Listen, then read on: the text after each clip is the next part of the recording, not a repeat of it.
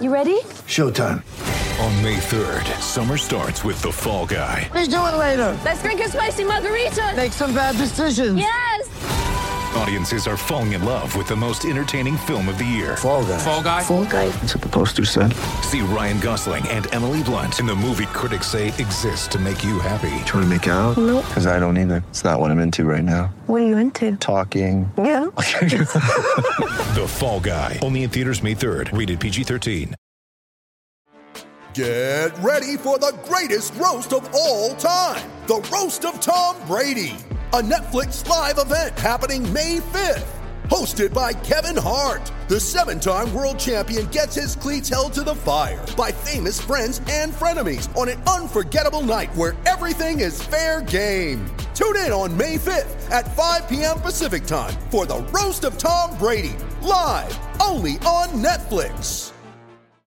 With threats to our nation waiting around every corner, adaptability is more important than ever. When conditions change without notice, quick strategic thinking is crucial. And with obstacles consistently impending, determination is essential in overcoming them. It's this willingness, decisiveness, and resilience that sets Marines apart. With our fighting spirit, we don't just fight battles, we win them. Marines are the constant our nation counts on to fight the unknown. And through adaptable problem solving, we do just that.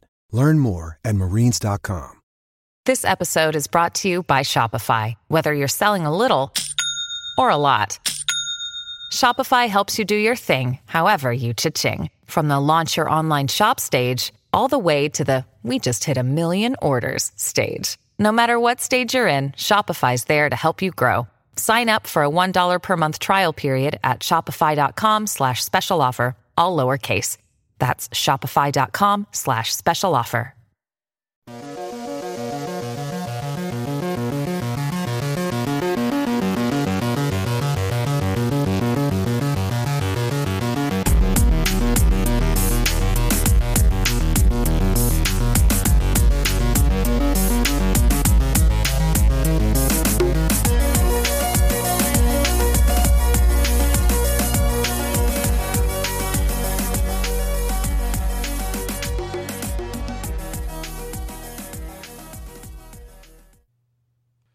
Welcome to Islanders Anxiety, the podcast from Lighthouse Hockey.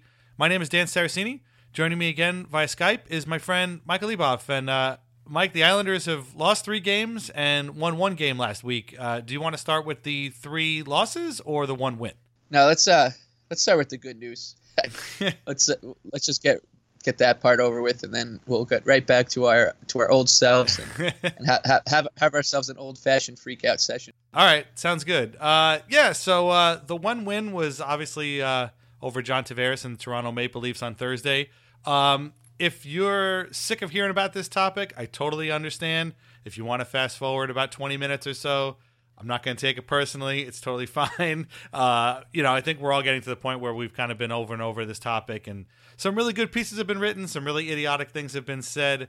Um, but uh, you know, we, we kind of have to talk about it because it was the only win of the Islanders last week, and and boy, I don't think it's a game that anybody's going to forget anytime soon. In particular, you because you were actually there, and not only was that memorable for John Tavares reasons, which we're going to get into in depth, but for other reasons as well. So, I mean, I want a full report. I want a complete breakdown of how that whole thing happened and what it was like to be in the building for that game.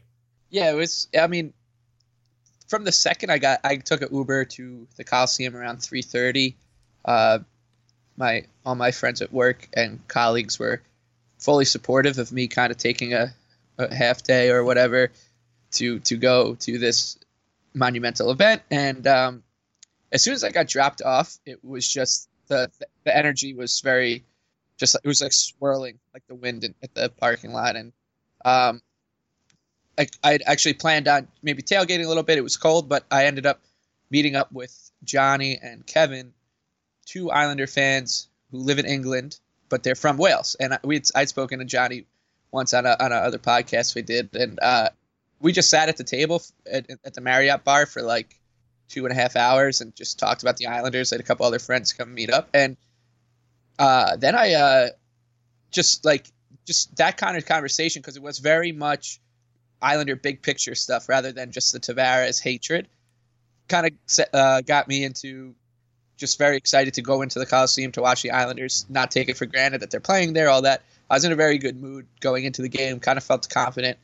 And then I am walking out of the kind of tunnel in the lower section, uh, and I happened next to Brett Yormark for the national anthem. Uh, I, I I noticed him, uh, and I the way that the kind of line was moving, I, I sort of could feel the timing was going to be as such that I was going to end up right next to him uh, for the anthems, and it didn't happen that way. Actually, there's someone in between us for the first for the Canadian national anthem, and then that person walked away. So that for the American national anthem, we were next to each other, and like you and I are very critical of him. Islander fans are very critical of him. We don't For I good don't reason, partic- I believe. yes, exactly. he, he hasn't been particularly good to us. Right. He's not really. He's pretty much a slimy dude, and I just thought like, listen, I can bash this guy all I want on a on a podcast with you, and he would never hear it. You know what kind of person am I if I don't actually say it to his face? And I'm very non-confrontational, I think, to begin with. So like I was uh, like sque- a little squeamish, but and and I, I wasn't prepared for it. So I definitely uh, my cold opening to the conversation was probably not not the greatest. Uh, it, it was very undiplomatic, I guess, and that kind of was good because it threw him for a loop and automatically got his attention. But I just told him I thought he was a crook, and uh, from there we just kind of. And I, I'm sorry if, if I mean I'm I'm not super into like the whole playing anthems before sporting events anyways but like i i apologize if it's like offensive to talk through the anthem but him and i just kind of had it out for the entire uh, national anthem and uh i also i brought up the concrete and the toilets thing he uh, he played he, he played dumb Yeah. he played dumb I um he kind of played dumb through the whole thing but uh you I was guys happy uh, to- agreed to disagree. Uh, was where Yes. you came out, right? Yeah, yeah, that was it. I, I, I you know what the thing was like, he- the the crowd was so into. First of all, kudos to the crowd for not giving in to like any temptation to boo through the Canadian national anthem, uh, and like to just like the, the the anthems themselves. Like the warm ups were unbelievable to be there for. The anthems were fun, and uh, you know it's, it's hypocritical like I, what I just said, but then say the anthems were fun. But you could like because it was all building to a crescendo that was about to come and uh, you could see him looking around at the crowd and like being this massive crowd, um, very loud for from the second that the Leafs stepped on the ice the ice for the warmups to then, and and that's what like pissed me off more than anything was like that's what I said. I was like how do you not embrace these people? Like look at this crowd. You have one of the most passionate fan bases ever and you somehow mess that up. That was what I tried to articulate to him. I did not do a very good job and then he, he kept he kept referring to Barclays as the best building in America, which uh, I think I laughed at. I was like, okay, and, uh, but it felt good. Yeah. That's all that matters, and it set the stage. Yeah, uh, I, I have to tell everybody that I have seen a video of this that Mike sent me, and it is everything and more of what he just described. It was really, it was really something special. And although Yormark, like you know, I mean, it, it was you can't see him, and you can only kind of hear bits and pieces of it. Uh, it, it was. I'm proud of you that you actually said what a lot of us have wanted to say, and I'm not sure if anybody. I'm sure people have have said that kind of stuff to him because I mean he does walk around, or he did. Does he still do that? Does he still even like walk around the? I was shocked to see it. Yeah. I was just like, wow. Yeah, what was why- he? What was he even there for? It's really wild, but I, I want. I think he was probably just there because it was a, a high t- uh, high price ticket game. So he probably had some guys. He was like, look at look at this. Right. You know, he was probably wining and dining. and, That's all and he was. was like, "We own this building too," and you're like, "Yeah, I know, but."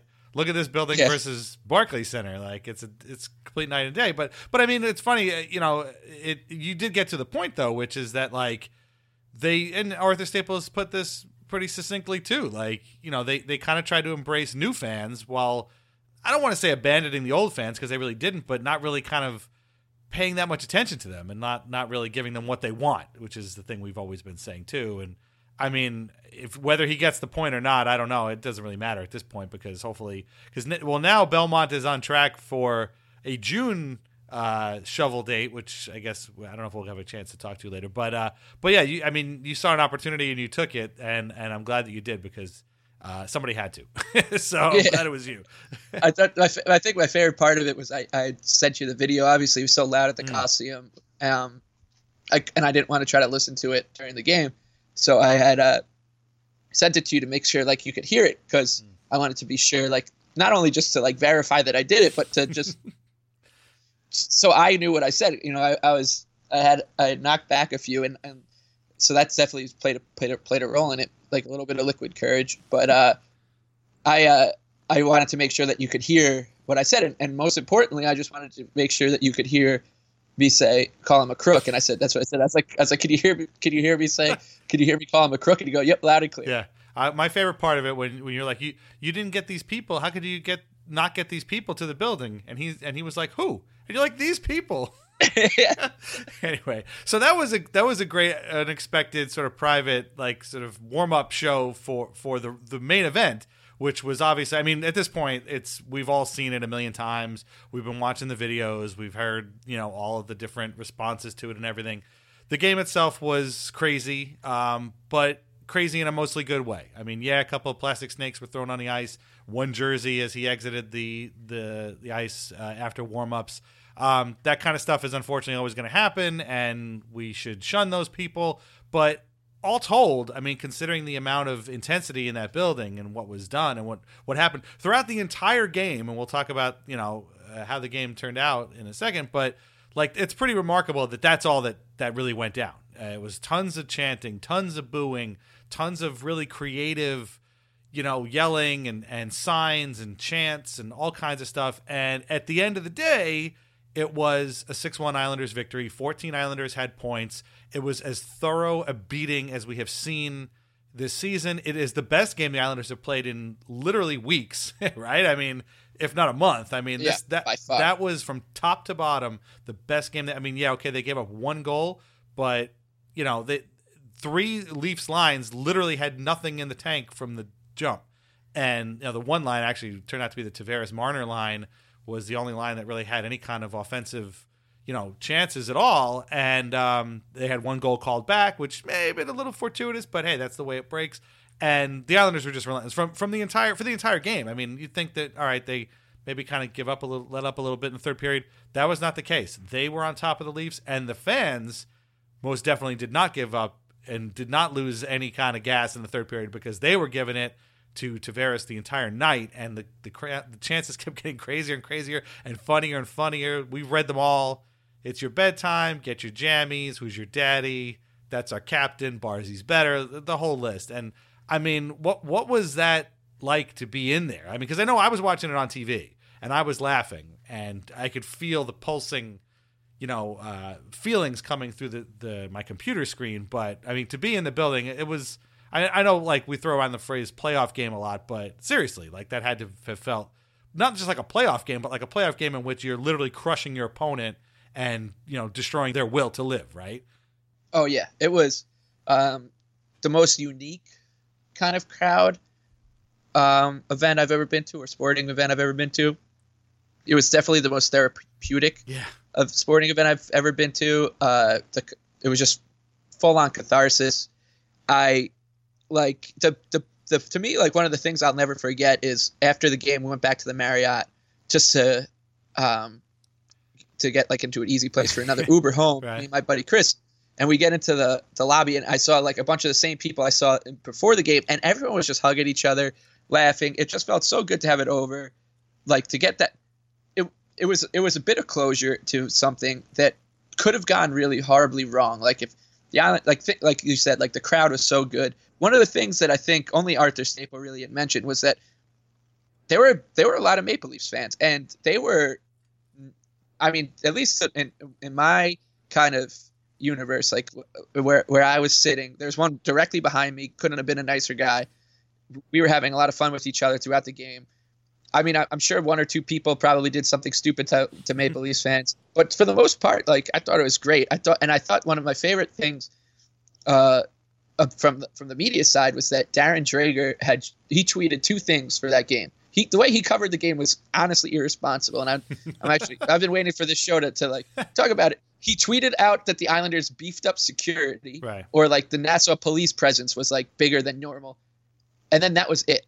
And then he talked about, and then the next tweet was just something about John Tavares relating to a, a Teddy Roosevelt quote. That like so he basically before the game tried to stir the pot and say, "Ooh, like everybody watch out! Like here come the Islander fans about to do something stupid." They didn't, and all he could say is, "All right, like he, he didn't have anything else to say. Hmm. So I, I I was you know that was a little disappointing. I think Islander fans as a whole, like I've been seeing on the Reddit, like fans from Marc Dumont from the Athletic from Montreal, he he's he sent me a DM saying like that was unbelievable. You guys like Marc is good people. I know him. He, he He used really to run is. the uh, the Habs blog at uh, SB Nation, and he's a great dude. Marc, seriously. I, I had I I'd, I'd reached out to him a couple days ago just about hey like what what is it like for the Canadiens fans in this whole thing just just out of curiosity and, and he had explained and that he he thinks like it's kind of they're kind of just like watching from afar and obviously they hate the Leafs so uh you know we have that in common but he like he was proud I mean you look on the Islanders Reddit people from other fan bases were stopping by it's just saying like you know, like that was unbelievable. Like you guys are, you should be proud of yourselves. And I honestly think it's true. Like Island- Islander fans just did what exactly what they were supposed to do, which was to show exactly what this this whole thing is all about, which what being a fan is all about. Like it was fun to be in that building for for us. It was because it's our building, right? That's home ice advantage. We're gonna we're gonna act in the way we want to act, and I think that you you could tell they did a we did a great job by the bingo card hit of Larry Brooks, Don Cherry, and Sean Avery, like all saying stupid stuff afterwards. So like, if if that's the case, then you know you did a you did your job. Like, Yeah. and and then um, just like the the whole the whole night just was really just something out of out of like this world to feel. Like it, it people were just so happy and if you could uh, Matt who listens to the show he's an usher at the Coliseum was he put it pure, perfectly saying it was like a big uh, therapy session and the Coliseum was like a couch. And and that's exactly what it felt like and you could tell that on everybody's face. And then the next day like I was walking around with my Islander hat on. Three or four people were like hey did you go to the game last night? I said yes. And they did say like oh I was there or I really wish I was Yeah. there. Uh, it was just like become to, for the Islanders to to do that, and and two guys who I actually don't really like uh, their work that much anymore is like Greg Wyshynski and John Buccigross, and they both honestly made really salient Yeah. points, and and I think Buccigross said it was like the best fan performance of the season for any sport, and, and uh, that's how I felt. I mean, you felt it while it was going on, and obviously the Islanders playing the way they did lended to it, and then like one final thing that I really noticed that might have went under the radar was when Robin Lehner was announced as the second or third star, whatever he was. Just he did like a little like Yeah. that Lubo lap. I did notice that, Lu- yeah, and I was like, Yeah. dude, what's that all about? he was he, he did he did exactly what Lubomir Visnovsky did that game after the Caps. Like that that lap, he did a little you know a little like a European clap, soccer clap thing, and you could just see on his face as you could see on Lubo's face that one night. He's just soaking it in. This is a very special atmosphere, obviously, and it's not one that you the Islanders when the Islanders play the Arizona Coyotes in a couple weeks at three o'clock on Sunday. Robin Lehner might stop forty-seven shots and have a shutout, and it won't be this. He won't have the same atmosphere. So he was soaking it in, and just like even when he skated off the ice, he just like you just saw it in this guy's face, like how appreciative he was to play in that kind of atmosphere. He I said, said after the game, like he'd never played. That was the most incredible atmosphere he'd ever seen in a game. Like Brian Compton It- had the it- quote, the quotes from. You know, Yeah, and to I I totally like oh, I agree with him 100% and just to like to see that from from the players like I think they were a little um I think there was like a little bit of tension or apprehension before the game from basically everybody just because nobody wanted anything stupid to happen. And uh I think afterwards the players were maybe a little relieved to have it over with but also didn't take it for granted at all which was really really nice to see. Like it was touching to see all those guys talk the way they did after the game. Yeah. Uh, I was actually. It's funny. I, I while I was watching the game, I was thinking about something that you had said on our last podcast, which was that you know, thirty other franchises, may, maybe not thirty, but at least half the league would kill for a game like this. Like to to have a game with with this much energy and this much intensity and this much passion and this much. I mean, if if it's hatred, it's one thing, but like a lot of teams don't get like the Vancouver Canucks have not played a game like this since game 7 of the 2011 Stanley Cup Finals. Like that was the last time the stakes were anything above like a normal regular season game for them, you know? I mean, when was the last time the, the Buffalo Sabres had a game with this kind of juice? Uh, you know, I don't even know. The, the game 6 1999 Stanley Cup Final. Like, you know, you'd have to go back to stuff like that to find a game like this and yeah, I mean, everybody had an opinion on it. Um some of it was I think I, I had said you know don't go looking for sympathy. I, I, I- to be honest, I was a little kind of wrong, but also kind of right. Um, like you said, uh, I thought Wyshynski's piece was really good. He he got to you know him, him being a Devils fan and Zach Parise leaving. It's it's kind of similar. I think it's more similar than some of the other comparisons that are made out there. But you know, Parise was never quite like the same kind of savior type player that that Tavares was. Obviously, wasn't a first overall pick either, and also like the Devils had had a lot of recent success. So it's not you know people. I'm sure Devils fans love Zach Parise, but you know they had Scott Stevens and Ken Daneyko and Scott Niedermayer were just there. So I don't think that there was the same kind of uh, energy for when when Parise left. But I also read that you know. I had totally forgotten that Predators fans still boo Ryan Suter because he he went with Parise to Minnesota. So I mean, this kind of these kind of of feelings can linger for a long time, and and you know I, I expect the April first game to be somewhat more muted, but still probably pretty bad. I don't think there's gonna it's gonna be quite as yeah, bad as it, it, was. it, it definitely won't be as loud, but I think I underestimated leaving that game. I was like, that game's. if you had asked me before Thursday night's game what I thought April first would be like, I would say it's it's probably going to be almost close to a normal game. Right. Uh, it's not. It's no, normal It's- Islanders Rangers game probably, except without Right, the yeah. Especially honestly with the with what the Leafs did on, which is another kind of um, check in the Islander fan favor, or or just like more proof that the Islanders really impressed and did something that just kind of shook the whole sports world. I mean, I people at work like that was insane. People who don't watch hockey uh, was what the what the Maple Leafs did Saturday night, which uh, was you know, I, I and I I've tried to think of it like if if it was the other way around and and, and the Islander fans were the ones on that side would we would do the same thing. We would cheer for Tavares. I mean, I would be kind of embarrassed by by like the the, the whole like thing, Mm. but uh, that was like more of a pat on our back than I think Right. it was like for for the city of Toronto. I think honestly, and and for for a guy like Tavares who who I also must say uh, we've been watching that guy do do post game interviews for forever, and I maybe this is looking through orange and blue tinted glasses, but I was like, this guy does not look.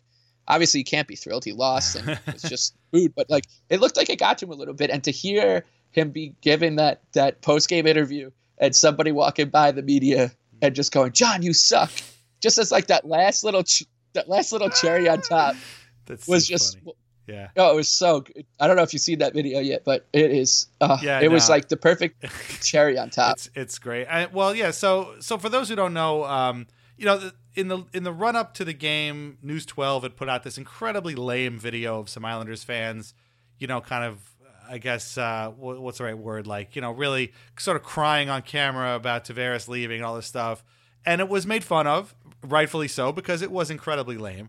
Uh, the game happens, the Leafs get stomped, Tavares gets booed, and the Toronto side of that ledger decided to one up the Islanders in the lame department, and they started, you know, kind of organizing a Tor- Tavares Day Toronto, and they're giving him like a standing ovation at the Leafs game on Saturday night.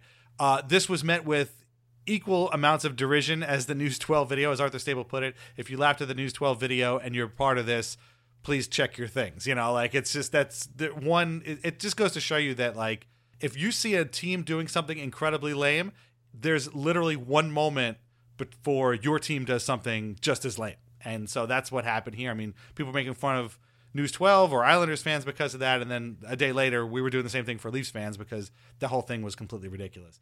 Um, the the Tavares reaction, I think, was funny. Um, uh, Jonas Siegel, the the um, the Athletic, the Toronto side of the Athletic was eerily quiet the day after the game. I wonder why. Uh, you know, they got 15 guys covering the Leafs, and only one of them wrote anything the day after the game, which I thought was kind of curious. But uh, it was a good piece. It was by Jonas Siegel. Um, you know, I, I know normally we probably wouldn't read that kind of stuff. I don't know what made me read it, but I'm glad I did because it was a pretty well written piece, and it was. Um, you know, it, it took Islanders fan feelings into consideration. I found it was very empathetic. The Wyshynski piece was good. Down Goes Brown had a good piece. I actually reached out to him on Twitter just to say, hey, I appreciate your empathy because he was like, you know, these people have been through a lot and, and they should be booing this guy. And, and it's, you know, it's not our place to tell them what to do. Uh, so that was a good one. And then obviously the, the best piece about the sort of, you know, telling Islanders fans how to feel was written by our very own Dominic. Uh, and I'm going to talk about that in a second because it deserves its own spotlight. But the um the Siegel piece I thought was interesting because it mentioned that a colleague of his had talked to Tavares over the summer, and Tavares apparently was a little bit kind of bummed by his the reaction of Islanders fans to his choosing to leave, uh, which to me is mind-boggling. Like I don't know what he thought we what he expected us to do and how he expected us to feel because that's ridiculous. And then of course we had Larry Brooks, who I thought the first piece he wrote I thought was fine. The second piece later was like, actually, I take back what I said. You guys should have been classier, which is thanks, Brooks. Um, it was um, that was unbelievable. the first piece I thought was okay. The second piece not so much. I was yeah, I think I was more upset about the first piece than the second So piece because well, the first piece is the one I was going to bring up. That's the one with like, oh yeah, by the way, he thought he was going to stay. Right? Is that what the one you're talking about? yes, yes. Um, so yeah, apparently, according to an inside source, uh, Tavares was like a few weeks from he was going to stay. He was going to sign before free agency, and it was Pat Brisson who was like, "No, you should really hear these teams out before you sign." And Tavares listened, and the Leafs just kind of blew him away with a uh, the presentation of whatever it was. I don't know what you know. Uh, apparently, you know, you could play with Mitch Marner and you could do all this, uh, whatever. Um, so, uh, you know, I just thought that if those things are true, that he was almost going to stay, didn't tell anybody. We didn't know until like, you know, almost a year later. And he was also ticked off about the reaction. And he was, I, I agree with you 100%. He's clearly distracted by that react. He did not expect it. He wasn't anticipating it. He he didn't think it was going to last through 60 minutes of game time and just Yep. eat at him the entire time and and the the the chance and the whole thing through the video like they showed the video and the video was like half half game highlights and half like him at the hospital with the sick kids him helping out at christmas time buying presents. Like you can't i mean it was a nice video. It was very cute. The islanders did a very good job on it. You can't tell me that those like shots of him helping handicapped kids skate around the ice weren't skillfully selected for that particular video because they figured people wouldn't boo this but hey they did so too bad. But um i just it's funny because I wasn't I I the only thing of that video I saw was the first shot and then the end because I was watching him. He was Right. kind of sitting awkwardly Yes. on the bench and I was like, "Oh my god, this he actually thought people were going to cheer for him, I think." Yeah. Or like it, and and I think he actually came into the game thinking, you know, there might actually be more uh, of a of a chance that I'm going to hear like at least like a a little bit of appreciation. audible Yeah. applause yeah and and when it didn't come, it was like, oh my god! Yeah. Like he he oh, that the look on his face, sitting on the edge of the boards, was worth its weight in gold. There were there were a couple of moments there. Um, one was, um, and I I was on the bus on the way home, so I missed a lot of this. But apparently, one was he and, and Cal Clutterbuck sort of making eye contact during warm ups and kind of giving the old nod, um, you know, or or kind of the acknowledgement that they were there. That that was one moment. Um, the players, uh, the Islanders players, tapped their sticks for him uh, during the uh, the after the tribute was over, and then Tavares came out and clapped. I think all that that's very good. I think that was perfect. I, honestly, I think the organization. I know we talked about a couple weeks ago, but like I feel like the organization really played it perfectly. They they had to do a video. It was a very nice video. It wasn't too over the top. It wasn't too crazy. It was exactly what you expect. If anything, it was a little bit cookie cutter. But I think that that's probably good. The players should have done what they did, which is applauding him. He should have done what he did, which is come out and applaud us, Islanders fans, even though they were booing the shit out of him. And uh, at the same time, and I'm sure we've all seen this now, off to the side, you know, got a whole bunch of Islanders clapping their sticks against the boards. And who is off on the side, not on the bench, but standing on the ice? It's Matt Barzal. And he's not doing anything. He's just waiting for this whole thing to be over so he can get back to the face-off circle. And uh, that's added some fuel to a fi- the fire that uh, maybe somebody, some people aren't too sad to see John go, and and maybe to you know Barzal is one of them. And uh, uh, you know, somebody I uh, it was the um, the PT Isles podcast brought up a good point. Like you know, a lot of the pitch for the Leafs apparently was, hey, you get to play with Mitch Marner. And uh, if I'm Barzal, if that's true, and again, that's speculation, we don't know, but if it's true, and you're Matt Barzal, like you're just like, hey man, what do I chop liver? Like he's pretty good, and so uh, I could see that being kind of a bone of contention. But uh, you know, I just uh, to me the the whole thing was great. The whole evening was great, even though I was I was at home. Uh, I don't know if I would have been able to handle the uh, the intensity of actually being there. So kudos to you and anybody else who was there who who survived. Yeah. Kudos to the Leafs fans that went because man, that is one game. That is one road game I definitely would not have ever gone to if I was a Leafs fan.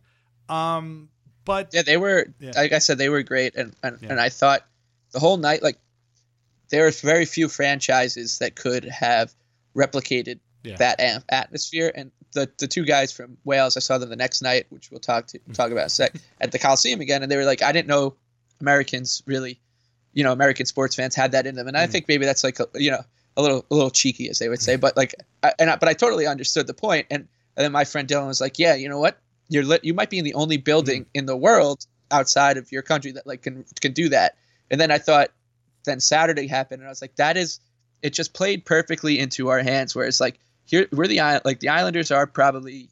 You know, like that is a very unique New York Islanders atmosphere that was witnessed. Right. And then what's what Saturday was was like the cor- like exactly how a corporate team, a team team that has like a probably a staff of 30 on a on their PR crafted crafted an atmosphere. It wasn't organic. You could say like the fans whatever, like their reaction, sure, hmm. was that, that was organic. It was an, an organic response to an inorganic a manufactured response. Whereas the Islanders thing, this was pure yeah. pure pure emotion. It, it's an entire fan base of one mind, basically. That again happened organically. Like it, you know, nobody. There was no like, there was no hashtag or something that got people riled up for this game. Like we were just riled up because we know and we we've lived it, and that's that's the whole thing. That's what that's what kind of ticked me off about Tavares' post game thing was he's like, well, nobody's walked in my shoes, so you don't really know, dude. Nobody has walked in our shoes, including you.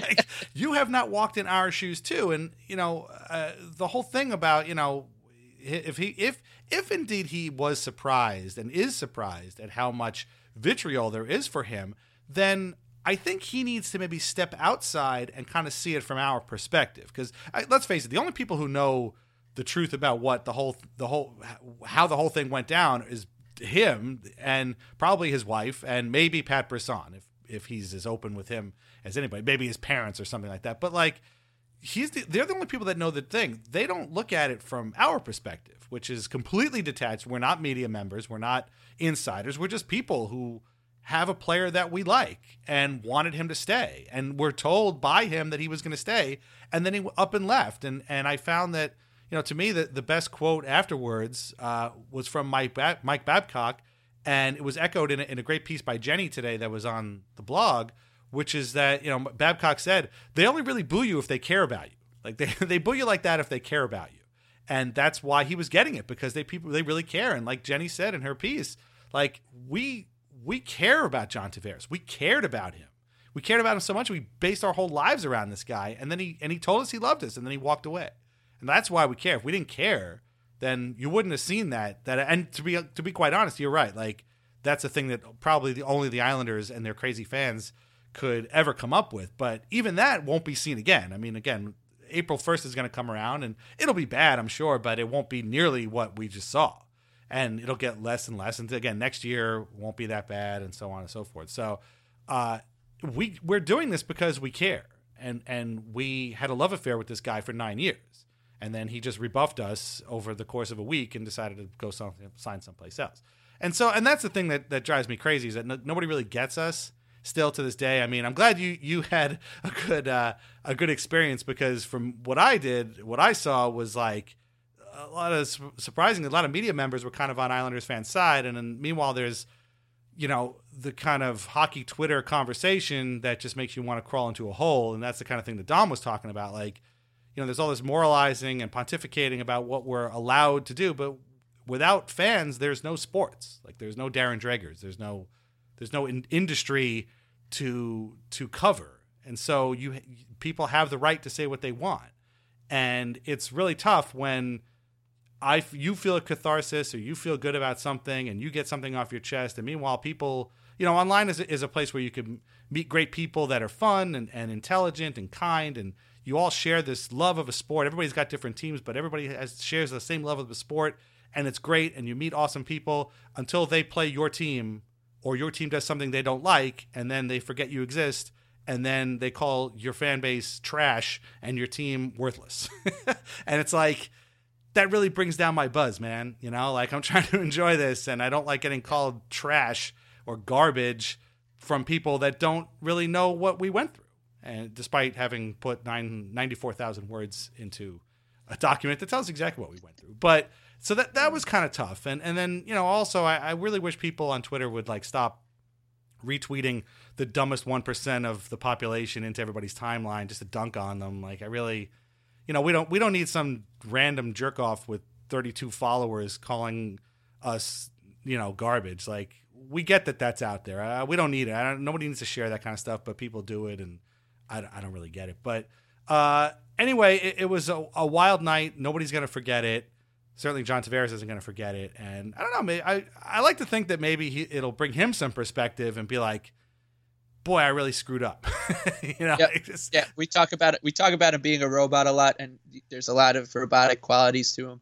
But he's a he is I'm pretty sure a human being, and there's not a human being on the planet that couldn't have been in that room that night and just been like, or not at least not wondered, hey, what could have been? Right. Like, look at this. Like, wow, we could have been good and had these. I could have had these guys on my side for the next, you know, whatever years, mm. and or just not to feel bad, like a little bit of just like sh- just shittiness, just mm. overall shittiness.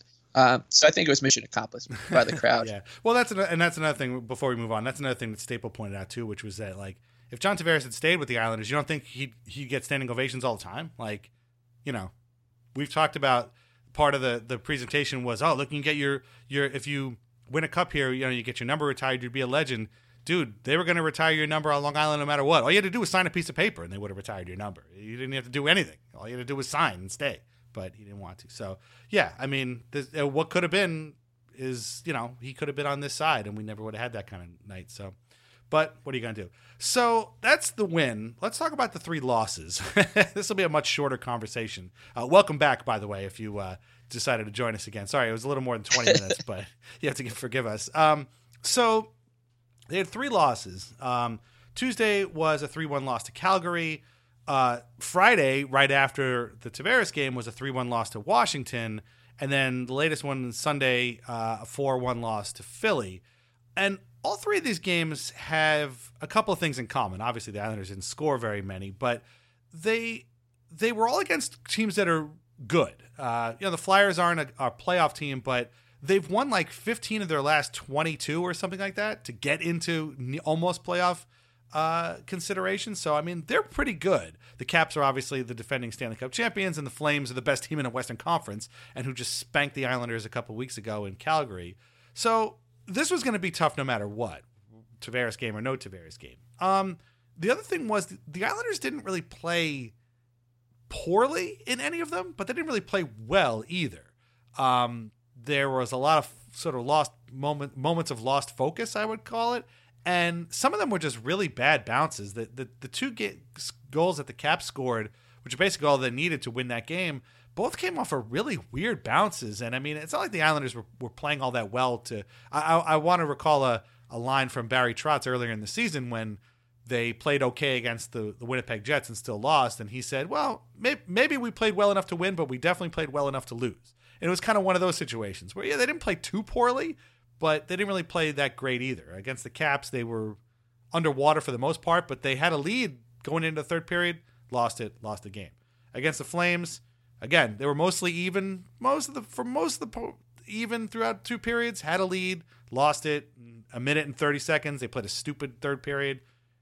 Mike Smith was making great saves, and the game was over. And then against the Flyers, Robin Lehner was very. Uh, we haven't said this at all, but Robin Lehner was not good. Um, but neither was the Islanders' defense in their own zone, and so the Islanders had all kinds of of zone time in the Flyers' end, and the Flyers would break out and score and that might be the you know their three scoring opportunities in the in a period, and they would score on two of them. So there was a lot of oh, and then Josh Bailey ices a game by by accidentally scoring into his own net, which is kind of a metaphor for the entire week. Um, but uh, yeah, I mean, I'm concerned that they've lost three or four.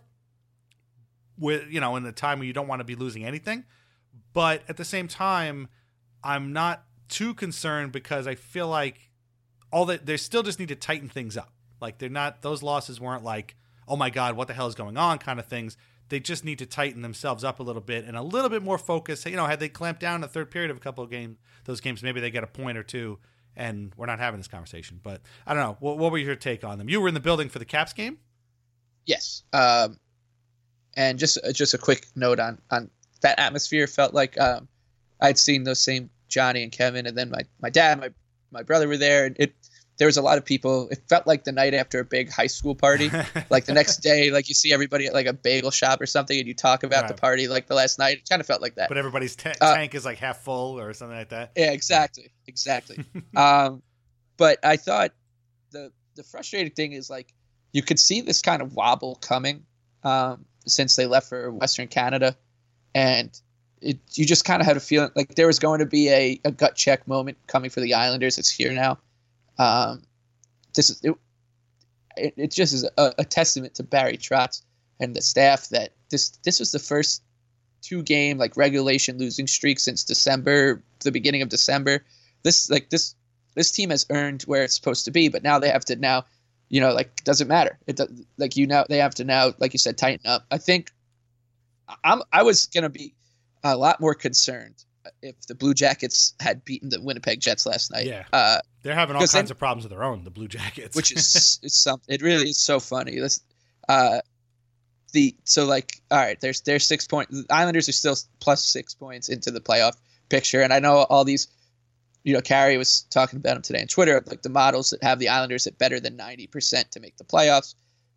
That should make you feel better. To me, like even freaks me out a little bit more because I'm I'm I'm wired incorrectly in my head, um, and I I like I'm I'm more concerned. I think just about sure, like they definitely didn't play terribly against the Flyers, and and there was a couple posts that that right, yeah. could have could have turned this weekend into a three game winning streak Right. rather than ra- rather Yeah. than this one and you know one and two stretch.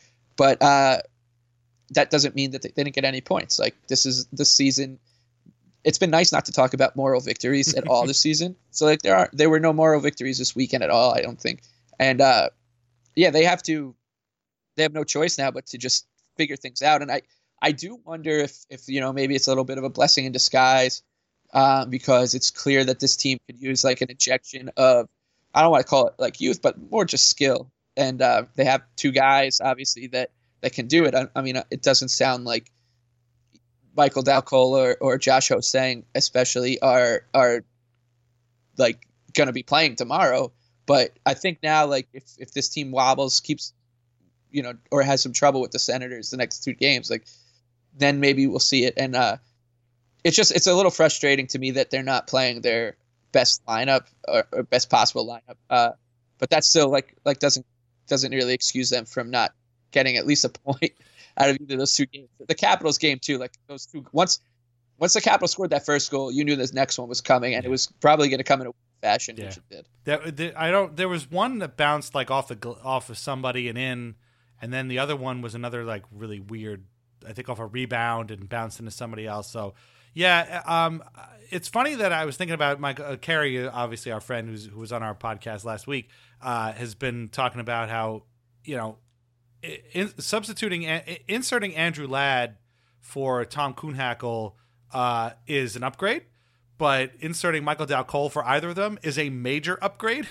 so we're, we you know we're, we're all kind of like high on high alert now for for Dal Colle. And I was thinking about how funny that is that this guy started a season essentially is kind of almost like an afterthought. I don't know if that sounds cruel. I don't, I'm not trying to be mean or anything, but you know he was a guy who we were like, oh, well, it's kind of last rodeo for him. Like you know he either it's either make it or break it. You know he's got to have to either turn something on or or get out and get traded or get non-tendered or whatever. And now it's to the point where you know it's March. The Islanders were trying to get trying to will the Islanders into the playoffs, and it's like, oh my god, we need to call it Michael Dal Colle. Like that's just insane to me. You talk about all the turnarounds of this season. That to me is wild. That oh my god, and I don't know if Ho-Sang would come up again. He aside from the last couple of weeks, he hasn't he hasn't really done much, but maybe you know maybe they will. Um, I, I could see them coming up. I know they're kind of been cagey about it, but I, I'm kind of hoping that by the time people listening to this podcast on Tuesday before the game against the Ottawa Senators, uh, Dal Colle has already been called up. That that would be really nice because he is again he's been effective. I, I wouldn't say productive because he only has like two goals, but he's been effective, especially in, in terms Yeah. of shot suppression. That was Carey's whole thing was that when he's on the ice, especially with Filppula and Komarov, they just don't give up shots, and that's a that's a huge thing that this team could kind of use. Um, but yeah, the Flyers game I thought was was probably the worst of them. Like, all right, you lose the Flames again. The Flames are really good. I get it. It happens. Mike Smith really stood on his head for a lot of a lot of saves. I mean, they had a lot of chances in that game. I guess that's the other thing too is the Islanders had their chances to. They might not have been playing that well, but they had chances to score in all of those games and didn't really connect. There was uh, the Flyers game had about three or four different posts and and crossbars. Barzal had one just off the crossbar. I think I think Nelson and Mayfield too, right? They had a couple off the crossbar. Um, oh, uh, Boychuk had a long Boychuk, ass yeah. yeah. howitzer shot that rang off the crossbar, and you you could hear it uh, at you know Sagamore Hill. Like that's how loud that crossbar was. So. Um, you know, they, they came a couple of inches, but like you said, uh, to say no moral victories, that's the best way to put it because these are all games that, yeah, they could have gotten a point out of or whatever, and and didn't. So you really can't. And at this time of year, in March, there are no moral victories in the NHL. Like you you need to win games and win them now because the Caps are starting to win again. The Carolina Hurricanes have not stopped winning since January, which is incredibly annoying. Uh, the Blue Jackets are having problems now. The Penguins are kind of all over the place, and uh, basically, you know, we're all kind of jockeying for position here. Nobody wants to play Tampa. uh, the Leafs are trying to avoid Boston, which man, if they had trouble with the Islanders, good luck with the Bruins in the playoffs because the Bruins are played just like the Islanders, only way, way, way better with guys who are like going to the Hall of Fame. So good luck with that. um, and nobody wants to play the Hurricanes, I'm sure. So Right. um, it's it's tough. And you know, again, had they they came inches between being two and two, or maybe even three and one, or something like that. And, and again, we're not having this conversation. But here's the good news: they are starting a new streak now against the perfect opponent, the Ottawa Senators, who are dead last in the NHL for a myriad of reasons. Uh, they are terrible. They're basically an AHL team at this point. Uh, the, the Islanders have back to back games against them a home at home, Tuesday at the Coliseum, Thursday in, in Ottawa. And then Saturday is the Flyers again at the Coliseum on Bill Torrey night. It's going to be some alumni in the house, I'm sure. Um, so the Islanders need to win these three games. I'm not, you know, if you look at the, the two Flyers games and two Senators games, it's kind of like a sandwich. They already lost the first one. They need to win these three these next three games. They have the opportunity to win these next three games. If they have any trouble at all, like you said with the Senators, any trouble at all, they need to call do something really quickly, and and that means call ups basically, or do something because you should not have any trouble. I mean, they should blow this get these guys out. This should be, you know, a, Thomas Greiss, fifteen save shutout type of situation here. Um, so in a way, it's good to be playing one of these teams because you can get over on them. But the other end of the spectrum is you have to beat them, and you know, I think a win on Tuesday would be a huge, huge, huge relief. Just those two points would be enormous because the Islanders right now in second place even if they stay in second place, it's still you're keeping pace with the Caps, you know, and you're kind of staying in at the level where you are. Yeah, the uh, you said it. The Senators are the perfect opponent, but that makes them pretty much the most terrifying opponent also true, yeah. because you are you're looking at like right now it's Monday night. We're recording this, and this game has now just been on my mind. I can't stop thinking about these two games for whatever how many hours it's been 30 40 whatever. Um and even if they win tomorrow they still need to win again on thursday. So it's like it's just going to be a really angst filled week because they have these four extremely gettable they are they're like minus 350 favorites uh tomorrow. And the like th- th- that's crazy. Uh this this you know and and it's it's not it's it makes me nervous uh and they like you said like they they just there's no excuse there's no re- if they don't collect all i mean honestly if they don't get five they need to get five out of six points if if if something weird happens and they lose in like overtime or shootout to the flyers or one of these games i'll actually be okay with it just Hmm. it's and, and i'll be mad but i'll be like all right like Yeah. they needed to get at least five because right now like the islanders are obviously still right in the thick for the division. They're they're two points back with a game in hand on the Capitals. But like you said, the, the Hurricanes are right there. The Blue Jackets are so just assume. Let's just count the Flyers out for the hell of it. They're, the Blue Jackets are only three games behind the Islanders, and that would put the like. The, the, there's there's teams behind them, so like yes, they're likely to make the playoffs. But at this point, it's still scary. It's No, still like we're, we're, we're Islander fans, right? Right. We've seen this team do a lot weirder things, and I'm just thinking like, listen, they don't need to outswim the shark. Right. They just need to outswim their sister. Like that's it. yeah, Like and and and and if they could just do that, like uh, whatever. Like uh, obviously you don't want you don't like to avoid you know the lightning or whatever in the first Well, round, but what- that's when was the last time the Islanders didn't back themselves into the playoffs? Because they made the playoffs like what three or four times with Tavares, and they backed in. They backed themselves in every time. You know, they got they had like lost in overtime. I think one year did, didn't they lose? Didn't they? Oh no, no. The sorry, the one year they beat the Caps in overtime that got them to the playoffs. I forget what year that was. But then there were two other years where they lost in overtime, but still made the playoffs because somebody else across the country lost something else. Like you don't want to get into that. that that's no fun. Like you don't want to get in Yeah. this situation. I'm sure the players don't want to either. Yeah, and it, and it just makes if if the Islanders can collect these six points, you're thinking usually 94 and a half. I think they're saying like is base the cutting 95 points is probably going to be the magic mark to get to the playoffs. That probably means you need 96 to avoid the Lightning uh, in the first round, 97, whatever it is. So if they can just collect these four, start with these four points and get to 85 points, we can all breathe easier. like that's that's that's what's that's what's so terrifying Yeah, about the Ottawa Senators. Right? Yeah. No. Like this is this is the scariest thing I could imagine. Well, and I'm looking at the schedule too, and and it's a mix of, you know, there's a lot of bad teams on the schedule here. So you know, next weekend they play the Red Wings on set. Well, they they play the the Blue Jackets on Monday, which is kind of a sneakily huge game. Um, both teams are going to want those points. Uh, you know, an Islanders win. I'm not going to say would bury Columbus, but man, that would that would really be a a shot to the ribs, you know, like they would not want that at all. So, I mean, it's one thing. All right, they lost to Winnipeg, it's one thing, but to lose to a team in your division that you're chasing would be a real, real problem for them. So they're going to be really fired up for that game. So if you're going to go to an Islanders game, make it Monday the 11th and drown out those Blue Jackets because they're going to need all the energy they can. Uh, then they play the Red Wings that Saturday. Uh, then they play the Wild the next night. So they're going from Detroit to Minnesota back to back, 1 p.m. and then 6 p.m. Two winnable games again, but like again, you know, like you just said, they're two winnable games, but they're also terrifying because they're on the road against teams that don't care. I mean, how many times have the Islanders been in that situation? They're these are teams that are just playing out the string and they're trying to play spoiler. And for the Islanders, those those are four huge points.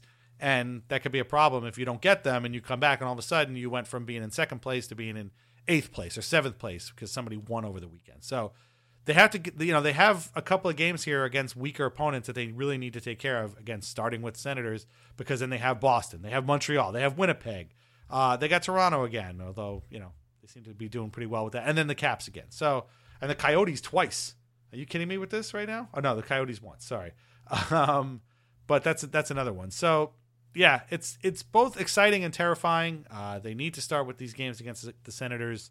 Um, I feel so bad for this franchise. They've been just beaten to death, and you know the fact that they have any fans left at all is pretty remarkable. And I know people have said that about the Islanders, but what you're looking at right now is is a broken a broken team, a broken franchise, and they need help in the worst way. And I just reminded when people are always like, "Oh, the, the NHL needs to step in and make Charles Wang sell the Islanders." With all due respect, Charles Wang was not a you know it was not the greatest owner, and, and rest, may he rest in peace. He did some things that drove you crazy as a fan, but man, there is nobody out there like Eugene Melnyk who is like a literal comic book villain. That guy is something else. When they, when they have a a, a a signature showcase showpiece outdoor game and he's literally talking to reporters outside of the outdoor stadium about potentially having to move the team if they don't sell enough tickets that guy's a piece of garbage. You know like that's just i can't even, I still, that happened two years ago and i can't even get over it. It's just crazy. Yeah um this it's it's funny like it's it's a weird twist of fate that here are the islanders kind of on after hitting rock uh, one of our rock bottoms like in this spot where we're like need the senators just to roll over for us Yeah, and right. like we're look it's like that spider-man meme except one of us is like on the ground like wilted and dying and that's the senators and we're like can you please just not get in our way uh yeah i think it's, it's it is just so sad the uh and and and i think a lot of it like the islanders had that really horrible stretch against the senators yeah i was just going to bring that up yeah they lost like Yeah. 30 games in a row against them at one point. point and I, I and I remember just being like, I, you know, that I don't like, you know, the Senators because first of all the Chara thing, and then uh, just like how good they were, uh, and I always like Patrick Lalime though. I don't know why, but uh, I, I like, I just, you know, didn't like them, and then obviously things started to change, and and you start to kind of see what they're going through. They are the like kicked down down. They're like the island. They're the Islanders of Canada, Right. basically. And uh, so you, you relate. Uh, you relate to what's going on. The only thing I'll say is like they've they've had some some recent success at least, and some like that that, that year that they did make the cup. Uh, I mean the Eastern Conference Final in Game Seven. Like that season, that season came out of nowhere for them, much like what we're going through. It was kind of a similar style team where they played a very sound defensive game and got really good goaltending. Um, And they beat the But yeah, Rangers. you- so there you go. yeah, they did. Oh, that was so good. That that was just so good Yeah. when they did that. And then yeah, they almost get they almost got by the. Imagine seeing that it was the Ottawa Senators versus the San Jose Sharks that year. That would have been hysterical. the NHL the NHL would have just Yeah, collapsed. I still I But- still love that Anaheim Ottawa Stanley Cup final. That I mean, I think it's probably us and about twelve other people on Earth watched it. You know, it's just Yeah, it's well that that those two years, right? They had the Hurricanes and the Oilers, Right. and then they followed. They're like, "Hold my beer," Yeah. and, and followed it up with the Ottawa Senators. Yeah. Oh god, oh, Yeah. god, that was such a The- and the Ducks. the NH- That was beautiful. the NHL definitely leads all American sports in finals that are like, who the hell are these two guys? I remember the I remember when the Avalanche played the the Panthers, and I remember people being like, who the hell are the Colorado Avalanche? It's like, well, remember the Quebec Nordiques? Well, they moved. Really? That's their name, the Avalanche? Like, yeah. Well, how the hell they get in the Cup final? Oh, it's a long story, you know. So. or the Dallas Stars. Who the hell are the Dallas Stars? Like, oh, they used to be Minnesota North Stars. Oh, really? Yeah. There's a team in Dallas now. Yes, they've been there for like five years. You know, so it's that that only the NHL could pull off stuff like that. You know, Yeah, whereas uh, the, the NHL has like has had 27 dark ages. yeah.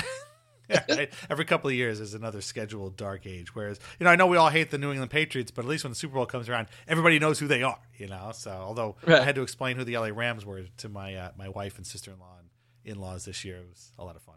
Uh, but anyway, yeah. So long story short, the Islanders need to beat the Senators twice, and then hopefully in front of uh, alumni and the family of uh, the great Bill Torrey uh, on Saturday can uh, repay the favor uh, that the Flyers did to them uh, this Sunday. So those are all kinds of huge games. Uh, and yeah, I think we finally have all. I mean, I think hopefully this is the last time we have to mention John Tavares until April 1st when they play again.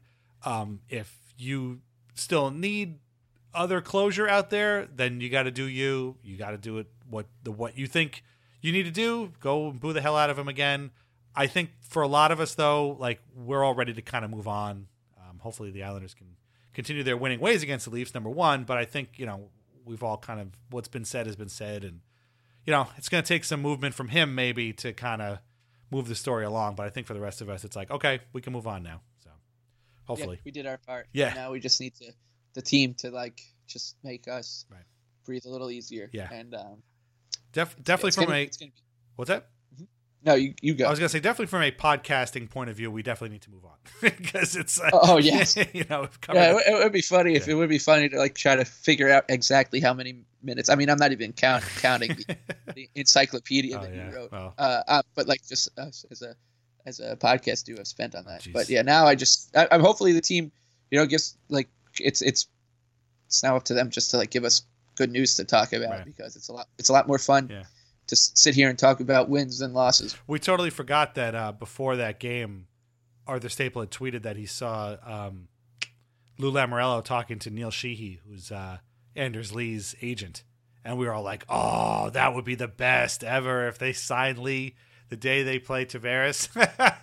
that would be awesome." Yeah. But it didn't happen. You know, and, and, and I think we saw we saw a couple that moment, and there was another moment of just like savvy from Tr- this one was from Trotz when he canceled the practice on Wednesday. oh, right, they yeah. played they played bad against the Flames. Hmm. The- media was coming to town for the circus on Wednesday, yeah. starting starting on Wednesday, and uh, yeah, and then and he canceled the practice. Like just really really savvy move, and that those are like the type of things. Is just like that is like a stroke of it's a a, a stroke of genius. Hmm. Like I'm sorry, uh, like we bring him up a lot, and it feels sometimes it feels bad because who knows if Doug Weight would have done the same thing, or Jack Capuano, or or Scott Gordon, who got his revenge the other night.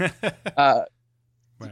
like I don't, I just can't see them doing that. Well, like so, I, even if they did do it, the, the perception would be different. Like, oh, Yeah, come on, yeah, Cappy, you true. idiot! You guys need to. They need to bag practice. skate them. Yeah. Bags, Barry. Yeah. You know what? If we had Barry Trotz, he would be bag Right. skating these Whereas guys. Trotz does it, and I mean, I'm I'm I'm a I'm a Trotz homer. I think we both are. You know, he does it. Yeah, we got the Trotz Kool Aid. That's cool. Trotz Kool-Aid Yeah. flowing through our veins. right. I mean, they they did it again today. Actually, he, they but they there was the weather, uh, so they canceled today. But also, um, actually, we didn't even mention this. sick. Yeah, we didn't mention it during the, the, the about the Flyers, but yeah, Casey Cizikas has the flu. Uh, Matt Martin is hurt, but I wouldn't be surprised if that was. he said upper body injury. I wonder if that's like you know he's got the flu and he can't breathe through his nose or something like that. I could see that happening too. So I mean, it happens this time of year. Um, so hopefully Cizikas will be back. Hopefully, uh, Cal Clutterbuck took a puck in the ear after sending a puck towards Nolan Patrick's ear. So hopefully he's okay too, because yeah, they need to be healthy too, which is a problem. Uh, and again, if they're not, they need to call up Michael Dal Colle because he can help. But hopefully they are healthy. Uh, okay, wow, this is uh, we're already in an hour, so let, let's cover all the uh, the other stuff. Um, SneakyAthletic.com. Uh, you can save ten percent by putting anxiety in the discount code box. They got all that cool stuff. The Fort Never Lose, the Goat, Matt Barzal Goat. If you saw him not clapping for John Tavares and you're like, that guy's the Goat, get yourself some Matt Barzal Goat merchandise. SneakyAthletic.com. Save yourself 10% by putting anxiety in the discount code box. Uh, March 16th, mentioned it before. Islanders are in Detroit. Uh, there, Noel and Dan will be at the Offside Tavern, and then they're going to watch the game, and then they're going to have a live podcast afterwards. As Noel has mentioned uh, on his Twitter feed, I will be there as well. Uh, they have graciously asked me to uh, join them on the podcast. I can't wait. I'm excited. I will. I am so excited that I'm stepping out of my shell and going to be social for once. So please come and join us. Uh, it's not something I do very often, but uh, they asked, and, and I think it'd be cool. I, and I want to see the Offside because I've never been there, so I'm going to check it out. So that is March 16th, Offside Tavern. You know, game is going on. The uh, the podcast will be going on afterwards. So hang out there. Nick Hirshon, uh, uh, author of We Want Fish Sticks, will be there. So if you don't come for me, don't have to go for him because he's an interesting guy, and go for Noel and Dan because they're great guys, and we should support their podcast as well. Um, what else? Oh, almost forgot. Today's NHLnames.com NHL name of the week is Bobby Ryan leaves it there for Borvietsky. Mark Borvietsky of the Ottawa Senators, who is now. I got that one right. I got it right in my head. There you go. Yeah, it's, it had to be. It had yeah, to be. Yeah, exactly. Because yeah. He's. All right, I'm glad. Yeah, congratulations. Uh, he's it. He's the face of the Ottawa. He's the toothless face of the Ottawa Senators at this point. Um, poor guy. I'm sure he's a nice guy. He and Cody Cece are going to die Ottawa Senators, and I don't mean that glibly. I hope they live nice, long lives. These guys are both from Ottawa. They both played junior in Ottawa. They're both Ottawa Senators. They are going nowhere. they, the Ottawa guys, they they are going to keep them there forever. So uh, yeah, Mark Bor. It's pronounced Borvietsky. Borvietsky. Yeah, that's it. Not Bor, not Borowicki, which is how it's spelled. But there you go. NHLnames.com. Go there. it's by Travis and John. They're great. You should support their site. Uh, what's your Twitter handle again? This is the Big Lebowski with two E's. You should always follow Mike at the Big Lebowski with two E's. Uh, all kinds of great stuff. He has, he's always got great stuff there. He's always he had a great conversation with Carey today. I noticed about the uh, their uh, right the playoff chances and stuff like that. Yes. Yeah. Just just general eh, fear, anxiety of, right. of being being a sure thing, close to a sure thing to make the playoffs. I- how often? Do, nothing scarier. how often do you check? I, I like Sport Club stats. That's where I always go. Like, how often do you check that, or is there another place that you check to be like, oh, what is it, ninety eight point nine now? Like, uh, is it? Yeah.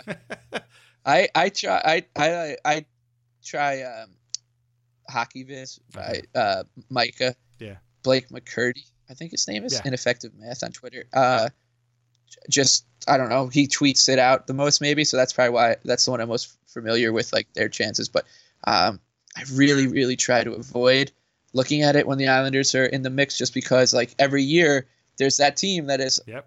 oh, on March 8th, the Edmonton Oilers were 98.3% chance to make the playoffs, and they just got eliminated today. So, like, Yeah. that is that that's what terrifies me. I, I do it and then I feel bad. Like I just feel like I jinxed them, you know. But uh, yeah, Exactly. And I never look at the athletic stuff because uh, I Dom's stuff doesn't like the Islanders, so I don't even bother to look at it. Sports club. I don't know who's in charge of sports club stats, so I'm okay with with their wherever they have the Islanders. So. Uh, but yeah, it, no, it, you're, I mean, yeah, we're we're all in the same boat. I mean, we're all thinking the same thing, and hopefully the team can can do what's right and and so so put us out, pull us all out of our uh, our anxiety. Uh, regardless of whatever they do, you should read Lighthouse Hockey every single day.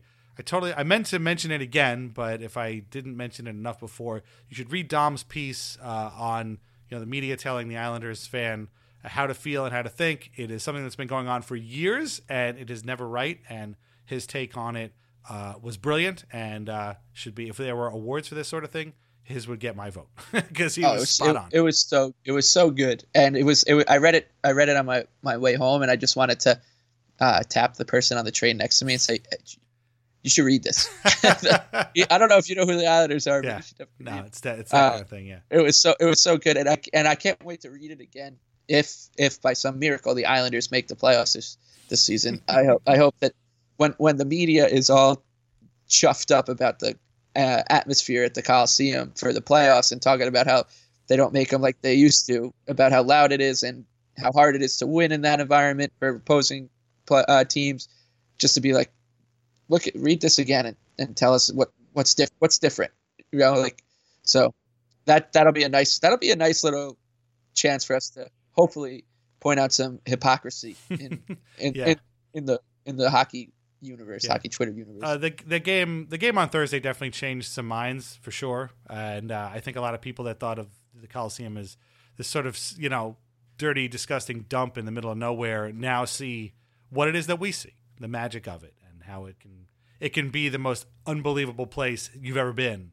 for just that one moment. You know, I mean, we've all had moments like that at the at that place where it's like, I can't believe I'm here. You know, I can't believe I'm sitting. And for me, it was Game Three of the 2002 playoffs when it was their first playoff game in seven years, and I'm like, I'm going. And they beat the Leafs pretty handily that game, and I, I could still almost feel my body vibrating from that entire game. It was it was completely insane. So if, th- Yeah. if Thursday's game was that was- for you, that's awesome. Yeah, it, it, it was it was, and uh, I it, just because of the Leafs connection, right? So that that playoff series gets brought up all the time by Islander fans, and when I when I bring it up, like I was like I was there for the Shawn Bates play, uh, penalty shot. I was twelve, maybe Wow. eleven or twelve. Not e- I was about to turn twelve because my birthday's in April, and um, I explained that to people. And they're like, "Oh yeah, like what happened?" I was like, "Oh well, the Islanders. That was the first round of the playoffs, and the Islanders lost that series. so you can you can you can imagine you can imagine what it would have become, Right. you know, or what it will become if the Islanders, you know, ended up having any sort sort of success. Yeah, yeah, that's exactly. I mean, it might lift off its uh, into space, like uh, so many planes uh, from Mitchell Yeah. Field. Uh, You, have you have that conversation. You have that conversation with somebody who, who's maybe an NBA or an NFL fan, and you're like, "Oh, like what? What did that? What did that win accomplish?" Oh, well, yeah, it, it evened the first round series at, at two games apiece. yeah, no, I don't think. Yeah, no, no. I think an NFL fan without an NHL fandom will won't quite get it. But uh, but yeah, it's it's a magical place, and uh, we saw a little bit more of it this week, which was very special. Uh, so thank you very much for hanging out with us. Uh, we really appreciate it. We will be back next week sometime after hopefully the Islanders have collected these points uh, from the. Oh, wait, I have to say one more Yep. thing. I I I, uh, I need to say that it was also I got to meet a couple people who who I've talked to on Twitter and, and who uh, listen to the podcast and um, Rish and the, obviously Johnny and Kevin from Wales. Um, and it was that was awesome. And we talk a lot about how Twitter sucks, but that that when when it manifests itself Yeah. like that in, in in person, or like those people are already my friends because of you know Twitter and the podcast or whatever. So like actually meeting them was was was splendid. That's awesome. That's awesome. Well, thanks, guys. Uh, thanks for listening, and and thanks for. Hope you enjoyed the game. It sounds like you did. we really appreciate it. Always glad to bring uh, more fans onto the Islanders bandwagon. Uh, thanks very much for again hanging out with us, and we'll be back next week. All right, take care. Bye bye. Kill be